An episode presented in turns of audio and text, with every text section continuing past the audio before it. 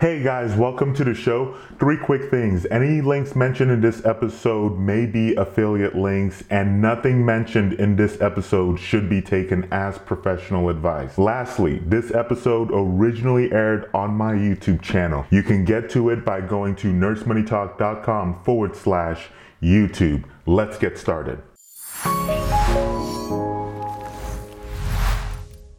Hey guys, this is Thomas over here at nursemoneytalk.com and in this video I'm going to talk about six ways you can make more money as a nurse in 2022. But before I get to that though, I want to go ahead and invite you if you're not already subscribed to go ahead and hit that subscribe button on this channel talk about all things related to nursing students, nursing, and just overall nurse life. Now, with that out of the way, let's go ahead and talk about how you can make more money as a nurse because 2022, uh, well, 2021 was an interesting year. Actually, the year before that and last couple years have been interesting years, but that's neither here nor there. And um, the thing about with the way 2022 is starting out is like I'm still hearing a lot of of of kind of what's been going on kind of trickling in even to 2022 which is a lot of nursing shortages and high demand for um, for nursing staff. And i think if you're really looking for a way to make more money i think there are ways you can actually use that to your advantage. Um, and the first one would be, um, and this one is going to seem really obvious, but but hear me out as I finish up. And that's going to be um, looking at picking up extra shifts. And for most of you, that's probably going to be like the easiest thing to do. Now, when I'm looking at um, picking up extra shifts, one of the things you need to keep in mind is how your facility has been functioning. Has your facility, like for example, been offering like bonuses for picking up extra shifts? I mean, they can call this a lot of different things bonuses, critical shifts, premium pay. I mean, some might do like time and a half, whatever. Like, either way, like the point is like an, an incentive pay um, for you to pick up extra shifts. And so, if you know your facility's been been doing that, then maybe look at being more aggressive in terms of how you pick up shifts. So, for instance. Um, I'll give you an example. When um, when at, at the previous jobs I've worked at, now this was even all around. Um, there were nursing staff who, like, if you wanted them to pick up extra shifts outside of their normal 40 hours, whatever minimum that they had to work, the first thing they would ask you is, is there a critical shift? Is there a critical bonus? And if you said no, they're gonna flat out tell you, um, okay, you can call me back when there's a critical shift or, or some kind of incentive pay.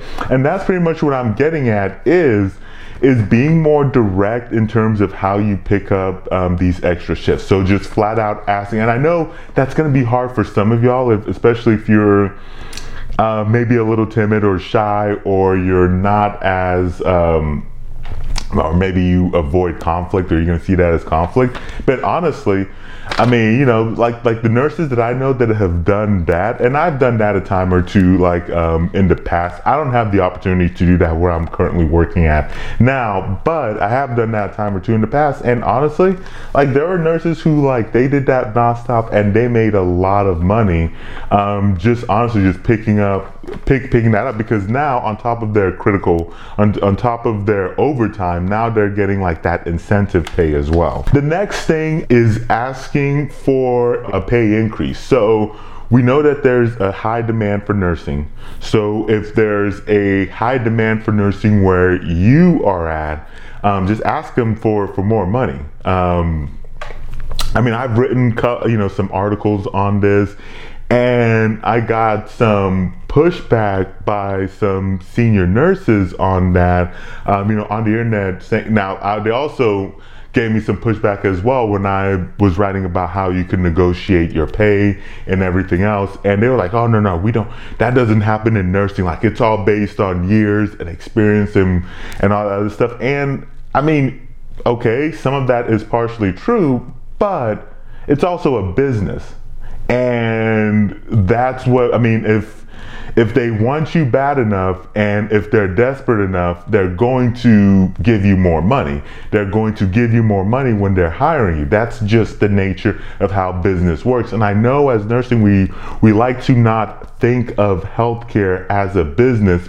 but the facility and the hospitals you work at, whether it's nonprofit or for profit, whatever, um, you know, a tax whatever deal they're calling themselves that, they're looking at it as, as a business, and I and we as nurses need to look at it as a business as as well. Obviously, there's a right and wrong way to asking, you know, asking for a raise or whatever. I wrote an article, um, you know, I'll link to that below, and obviously you can do some searches as, as well um, for that. But I do, I do think that's not a bad start, and if um, if that doesn't pan out too well, then honestly, that might be a good opportunity for you to start looking for another job.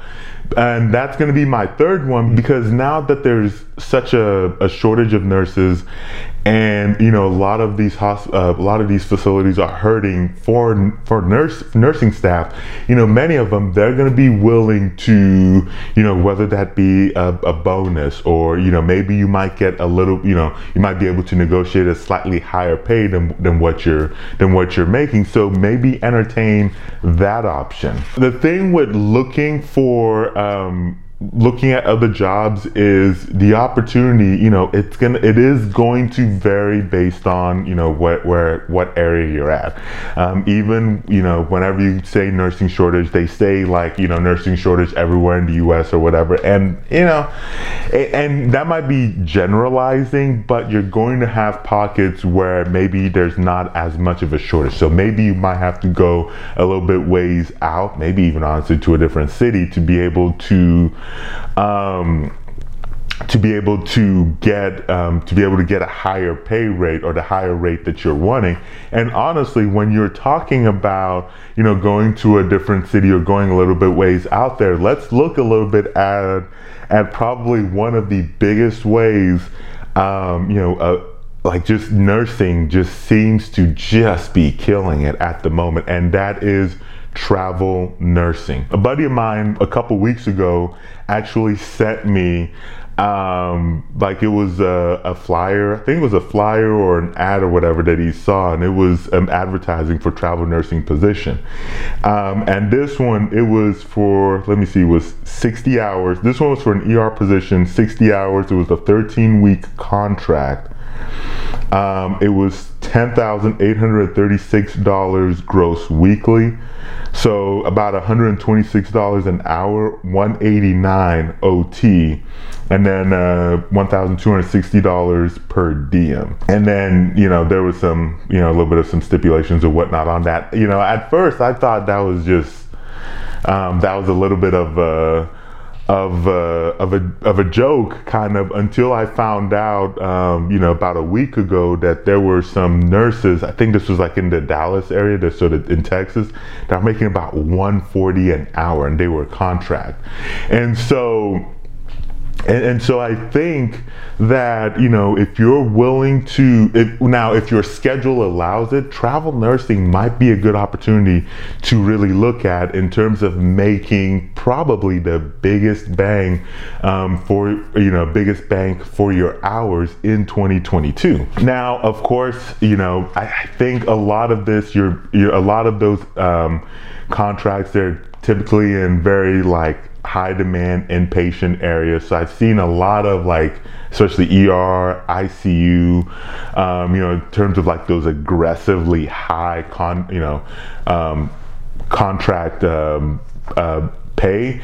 But you know, just about every nursing specialty has contracts. So there is an opportunity if you do it right for you to be able to make more money than you're currently making. The one other caveat I will throw with the um, with the travel nursing thing because like licensing, you know, your nursing license is a state li- license is check and see if you're one of the I think the 20 something states that um, that are in the uh, you know the comp the licensing compact and what that means is that you could apply like if your state is in that you could apply to get a multi-state license in your state which means that your license would be good in like I think I think there's currently 20 something states. Don't quote me on that, but I think there's currently like 20 something states that are that are in that um, licensing compact. Now the the next one is is it's not as immediate as um,